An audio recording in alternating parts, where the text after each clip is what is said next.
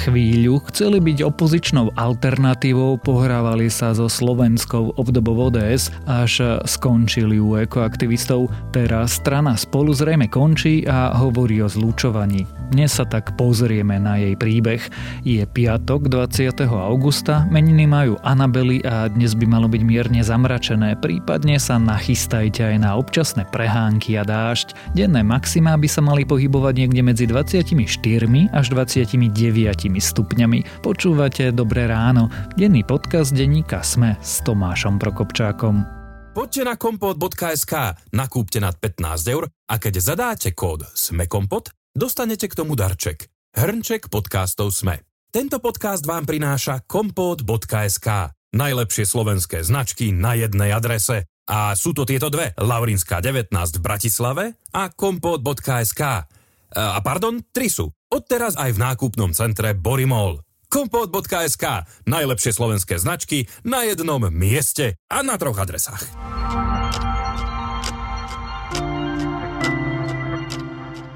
A teraz už krátky prehľad správ. Bývalá štátna tajomníčka Monika Jankovská už čelí obžalobe. Podal ju prokurátor úradu špeciálnej prokurátory v kauze baru Fatima. Súdy budú rozhodovať o zločine vydierania a marenia spravodlivosti. Robert Kaliňák včera vypovedal na NAKA, išlo o kauzu očistec. Kaliňák mal byť svetkom. V kauze sú obvinení Norbert Böder, ex-šéf polície Tibor Gašpar, špeciálny prokurátor Dušan Kováčik, ex-riaditeľ NAKA Peter Hraško či bývalý riaditeľ Národnej jednotky finančnej polície Bernard Slobodník. Výstraha pred búrkou, počas ktorej zahynul 6-ročný chlapec, prišla včas. Tábor v Turčeku však nereagoval. Meteorológovia vydali výstrahu 12 hodín vopred. Správne podľa zistení SME predpovedali aj smrž na lúke, kde deti táborili. Minulý rok počas pandémie najčastejšie strácali prácu mladí ľudia do 25 rokov. Vyplýva to z komentára Rady pre rozpočtovú zodpovednosť. O prácu viac prichádzali muži ako ženy. Americké jednotky možno zostanú v Afganistane dlhšie ako pôvodne plánovali. Pripustil to americký prezident, ktorý povedal, že termín stiahnutia sa do konca augusta možno nestihnú. Dôvodom je Taliban, ktorý bráni zúfalým ľuďom dostať sa na kábulské letisko. V Afganistane je pritom stále asi 15 tisíc amerických občanov. A ak vás správy zaujali, viac nových nájdete na webe Deníka Sme alebo v aplikácii Deníka Sme. Vo voľbách to skúšali spolu, po fiasku však v strane prevládla frakcia, ktorá chcela fungovať samostatne. Teraz však predseda strany spolu Juraj Hybš oznámil, že končí a chce rokovať o spojení spolu s progresívnym Slovenskom. Aký je teda príbeh strany spolu, prečo vznikla, ako dopadla a čo to všetko hovorí o našej demokratickej opozícii, sa dnes budem rozprávať s politickým komentátorom denníka SME Petrom Tkačenkom.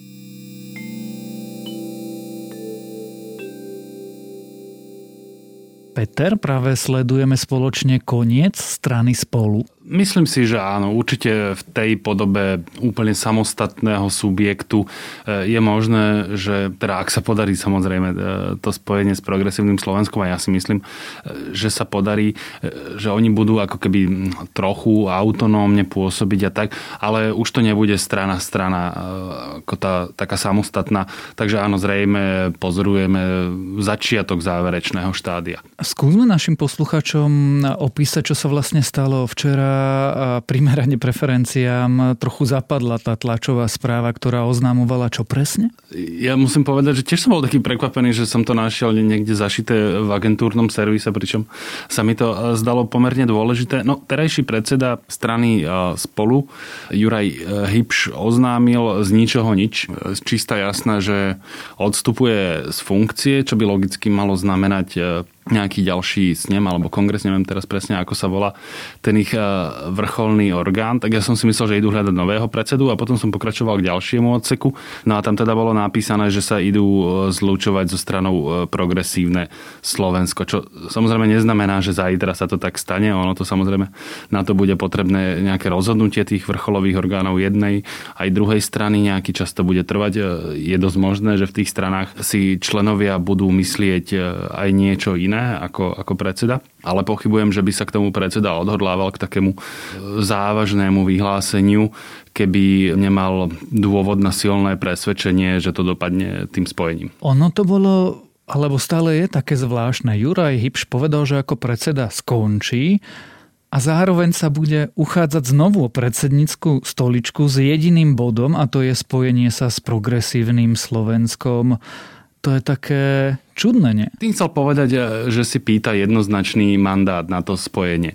No a tu je dôležité si uvedomiť, že on by si ten mandát nepýtal takýmto spôsobom, lebo to je dosť e, nátlakové riešenie, keby tam necítil nejaký typ opozície, že sa tam deje niečo, čo sa mu zrejme nepozdáva. Takže vypýtal si od e, straníkov jednoznačné poverenie, aby príbeh tejto strany kultivovaným spôsobom ukončil. Ja by som trochu škodoradosne povedal, že väčšina ľudí ľudí v tejto krajine si ani nevšimla, že spolu a progresívne Slovensko asi spolu nie sú. E, to je vlastne aj dôvod, prečo spolu zrejme budú. Ty si tú otázku nekladol úplne e, doslova, ale áno, keď sa rozdelila tá predvolebná koalícia, tak takmer všetky preferencie alebo ich e, jasne prevažujúca časť sa preliala k progresívnemu Slovensku a strana spolu zostala ako si na odsod, ako taký chudobný príbuzný a za ten posledný vyše rok e, sa snažila dopotácať k nejakým zreteľnejším preferenciám, čo sa jednoducho nepodarilo. Prečo sa tie strany vlastne rozišli? Ak si ja trošku pamätám, tam má dokonca aj animozity nejaké osobné boli prečo sa rozišli, no tak ono je to normálne, že strany pôsobia e, samostatne, skôr sa e, za normálnych okolností kladie otázka, prečo sa strany e, či už spájajú do koalícií alebo do nejakých trvalejších blokov tu nás si to chceli, no nie že vyskúšať, no tá koaličná zmluva bola jednoducho podpísaná do volieb, samozrejme s perspektívou prípadného pôsobenia spolu v parlamente, ale k tomu nedošlo, takže vlastne bolo prirodzeným dôsledkom, že zostali ako keby dve samostatné strany, ale oni aj boli samostatné, oni len pôsobili eh, v predvolebnej koalícii. No a toto bola taká politologicko-technická odpoveď a ľudský, že no, tak e, chceli si to povedzme vyskúšať, ako im to pôjde na vlastnom piesočku, no tak e, vyskúšali. To je v zásade legitímne podľa mňa. Nebolo tam nejaké obviňovanie, kto za to môže, že vlastne vôbec nepreliezli do parlamentu, aj keď veľmi tesne? To samozrejme vždy existuje. Predpokladám, že v progresívnom Slovensku bolo dosť takých vyhranenejších, e, ľavicovo-liberálnych, nech už si to každý nazve ako chce, e, ľudí, ktorí videli problém napríklad v takej prílišnej stredovosti alebo možno pravicovosti spolu, hej, že to kazili u takých tých vyhranených e, voličov. Naopak spolu by trebárs mohli povedať, že im to kazili takí tí príliš Snažím sa spomenúť e, slova Miroslava Beblavého, ktorý e, tak hovoril o progresívnom Slovensku, keď ešte e, nevedel, že budú spolu v koalícii. Myslím, že hovoril o nejakej vypetej ľavicovosti alebo niečo také. Tieto typy obvinení budú samozrejme vždy, aby som to nerobil z toho nejakého somára. No tak jednoducho chodí, no tak sa hľadajú problémy, rôzne sa nájdu. Väčšinou ich nájdeme u niekoho iného, niekedy aj u seba. Spolu následne prešlo takým zvláštnym prerodom, že tá strana sa stala, povedzme, stranou navonok, ekoaktivistickou. To moc asi nedopadlo. To nedopadlo vôbec. Ja som bol trochu prekvapený, akou cestou sa pustili, ale tak asi si spolu vyhodnotili, že neboli nejak poriadne čitateľní, že boli takí ako príliš rozmazaní e, v strede, možno ešte trochu e, schovaní za tou nálepkou progresívneho Slovenska, chceli si vytvoriť svoju vlastnú nálepku, tak Juraj Hipš vlastne hneď po zvolení začal s nejakou veľkou rebrandingovou kampaňou, okrem toho, že zmenili tú stratégiu na takú ako keby že zelenú stranu, čo ja som e, nepochopil tak zmenili aj, aj logo, vylepili na Slovensko billboardy s nejakými ľuďmi, ktorých e, nikto nikdy nevidel, alebo naozaj málo kto. Ja som mal teda vážne obavy, že by to fungovalo a ono to nefungovalo. Tam, tam nie je ani celkom problém v tom, že by akcentovali nejaké zelené témy, ale zo dňa na deň urobiť nejakej občiansko-stredopravej strany, ako keby reformnej, lebo myslím si, že takto forsíroval Miroslav Beblavý ako zakladateľ, vtedy ešte s Jozefom Mihálom. No a takúto stranu sa e, zo dňa na deň snažiť z nej urobiť e, zelenú, no tak e, tým trochu ako keby zmetiete existujúcich voličov a, a nemyslím si, že, že narýchlo prilákaš nejakých nových, pretože tí zase majú v pamäti, že veď toto to, to nie je zelená strana. No a, v zásade to tak aj dopadlo. A čo sa vlastne stalo s tým krídlom, ktoré keď to trošku preženieme, chcelo byť slovenským ODS a aj sa uchádzalo a prehralo vo vnútrostranickom boji vnútri spolu? Teraz, ak narážaš na, na generálov e, Mackovcov, áno, no tak e, to, veď e, Juraj Hyb sa stal predsedom po tom, čo odstúpil Miroslav Beblavý a súperil vo vnútrostranických voľbách s Pavlom Mackom, no a tým sa nepáčila táto vízia, o ktorej som tu teraz rozprával. Rozhodli sa odísť, ja sa čestne priznám, že vlastne neviem, kde im je presne koniec a čo robia, ale myslím si, že v tejto chvíli to ani nie je úplne podstatné. Asi môžeme povedať, že príbeh strany spolu nie je úplne príbehom úspešnej strany. To spájanie s progresívnym Slovenskom je jediný spôsob, ako ju zachrániť? Poprvé som si nie istý, či je vlastne spojenie s nejakou inou stranou a teda vlastne zánik pôvodnej značky záchranou tej strany. Hej, tu sa vlastne bavíme o nejakom riadenom rozpustení. Ale ak sa pýtaš na to, či je toto jediný spôsob, ako si ľudia v štruktúrach tej strany uchovajú nádej na politickú budúcnosť, tak myslím si, že áno, nejaký typ e, spájania alebo rozpustenia, akokoľvek to nazveme, bol jedinou nádejou pre straníkov. Nemyslím si zase, že to muselo byť nevyhnutne s progresívnym Slovenskom, napokon ono sa to ešte stále neudialo ale pokiaľ viem, spolu rozmýšľali o viacerých alternatívach. Oni si nechali spraviť aj niekoľko prieskumov, do akej miery by sa voličom páčilo ehm, taký typ spájania alebo onaký. Ehm, myslím, že si zaregistroval, že sa rozprávalo aj niečo o spolupráci s Druckerovou dobrou voľbou alebo s KDH. To znamená, oni naozaj eh, hľadali alternatívy, rozmýšľali a zrejme nejako dospeli k tomuto. Ale samozrejme, to ešte nie je uzavreté ani v rámci tej strany. Ja som napríklad ešte zvedavý zvedaví, čo sa bude diať pri tom sneme alebo v procese toho zlúčovania. Napokon spolu nemusí byť úplne bezvýznamná nevesta. Tá strana má peniaze, z posledných volieb. Tá strana má nie len peniaze z posledných volieb, ale to je veľmi dôležitá poznámka, keby si to vytiahol, bol by som to vytiahol ja. Ja si myslím, že, že na tie peniaze sa e, niekto pozerá. Tá strana totiž nebola až tak zaťažená pôžičkami, ako myslím progresívne Slovensko, odkiaľ si viacero ľudí tie peniaze zobralo späť. Takže oni sú strana, ktorá je na tom finančne relatívne dobre. Okrem toho má samozrejme dvoch europoslancov, oni mi povedali, že majú aj poslanca v parlamente Miroslava Kolára, to ja by som ich dôrazne upozornil, že žiadneho takého poslanca nemajú, pretože ten bol zvolený na inej kandidátke, ale to sú nuancy. Vieme, že oni to tak používať budú. Napokon aj v progresívnom Slovensku sa chvália poslancom Tomášom Valáškom, veď e, čo už. Takže áno, táto strana vlastne má čo ponúknuť. Keď sa to efektívne využije, nie je to rozhodne niečo márne alebo zanedbateľné. Aby sme zdôraznili, rozprávame sa o 100 tisícoch až miliónoch eur. Zhruba tak sa rozprávame, ja to teraz e, nevyrátam, ale zdá sa mi, že tie strany dostali po 2 milióny, e, že dohromady tá koalícia získala okolo 4 miliónov eur, čiže by to vychádzalo zhruba na 2 milióny pre každú počas volebného obdobia. Čo si v progresívnom Slovensku myslí o tomto signalizovaní, o tom nápade, že pohľadme spolu? Musím sa čestne priznať, že ešte som sa konkrétne o tejto veci nerozprával s nikým, ani z progresívneho Slovenska, ani zo strany spolu, ale názdávam sa, že si tam povedali niečo také akože konečne, hej, že, že dostali ste rozum, mohli sme to zlepiť za lepších podmienok pre vás, možno teraz už nebudete mať možno takú dobrú vyjednávacú pozíciu. Uvidíme. Každopádne podľa mňa si vravia niečo také, že konečne ste dostali rozum a poďme sa konečne baviť k veci, lebo ten váš 1,4% absolútny nezmysel, nemá perspektívu a bolo by zbytečné tam vyhadzovať peniaze a energiu. Keď e, sa na tú celú situáciu pozrieme trošku z nadhľadu, e, strana spolu je ďalšou stranou v dlhom príbehu neúspešných stredostredopravých strán na Slovensku jeden rozklad pozorujeme priamo vo vládnej koalícii. Strana spolu ide zaniknúť, SDK už neexistuje.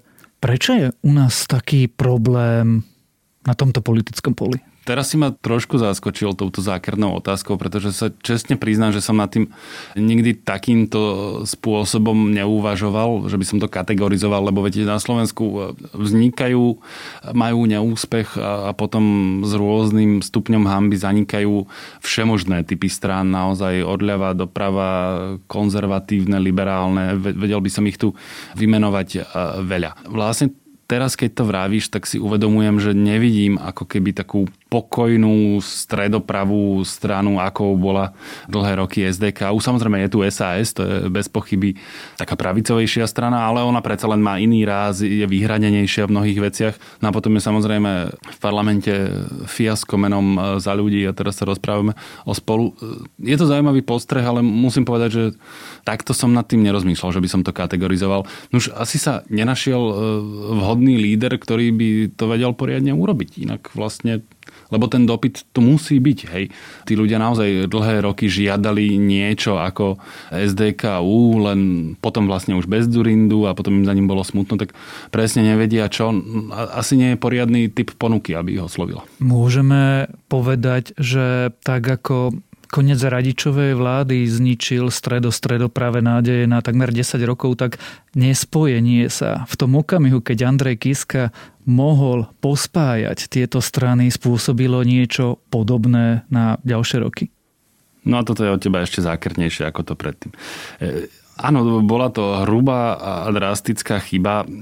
Neodvažujem sa to takýmto spôsobom hodnotiť, že, že to zlikvidovalo perspektívu na mnohé roky. Zlikvidovalo to perspektívu takéhoto typu úspešnej politiky v tomto volebnom období ale nerad by som e, jatril e, v tomto žánri, pokiaľ ide e, o to, čo urobil Andrej Kiska, lebo musím priznať, že ja som v tej chvíli tiež nechápal, aká je to kardinálna chyba nepodujať sa na to spojenie.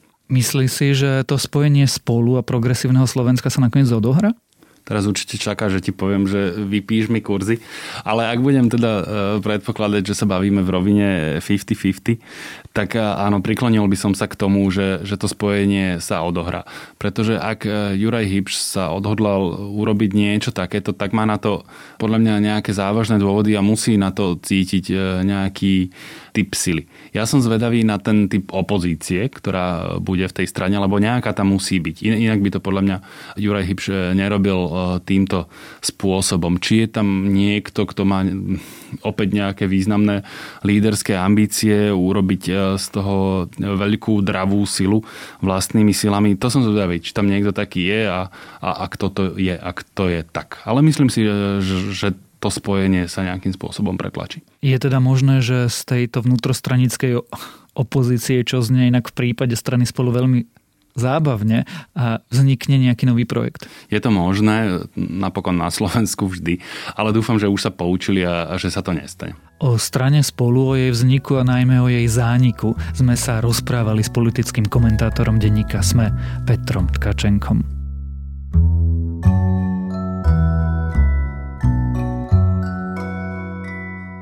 A moje dnešné odporúčanie je naše. Sme radi, ak ráno s nami vstávate, ak je dobré ráno vašim sprievodcom do každého nového dňa. No ak nás chcete nielen počúvať, ale aj čítať, skúste newsletter Ranný briefing. Nájdete tam prehľad všetkého podstatného, čo sa u nás aj vo svete deje a samozrejme aj podcasty. Pripravujú to naši šikovní kolegovia a ja tento newsletter naozaj odporúčam. Prihlásiť sa naň môžete na adrese sme.com sme.sk lomka briefing. Ešte raz sme.sk lomka briefing. A to je na dnes všetko. Dávajte na seba v týchto časoch pozor. Počúvali ste Dobré ráno, denný podcast denníka Sme s Tomášom Prokopčákom. Dobré ráno pre vás po celý týždeň pripravovali Nikola Šulíková Bajánova, Jana Maťková, Kristýna Paholík Hamárova a ja teda Tomáš Prokopčák a za produkciu Kristýna Janščová, Viktor Hlavatovič a Ondrej Podstupka. A keďže je dnes piatok, určite si pustíte aj novú epizódu Piatočku a TFM, v sobotu Klik a v nedelu nielen dejiny, ale premiéru má aj naša nová krátka séria Duna.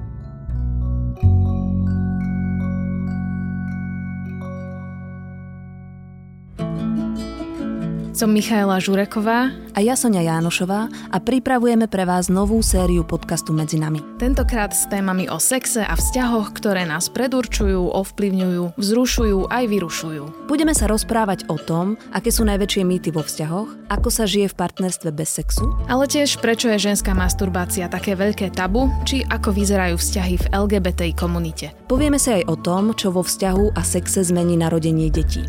Tešíme sa na vás.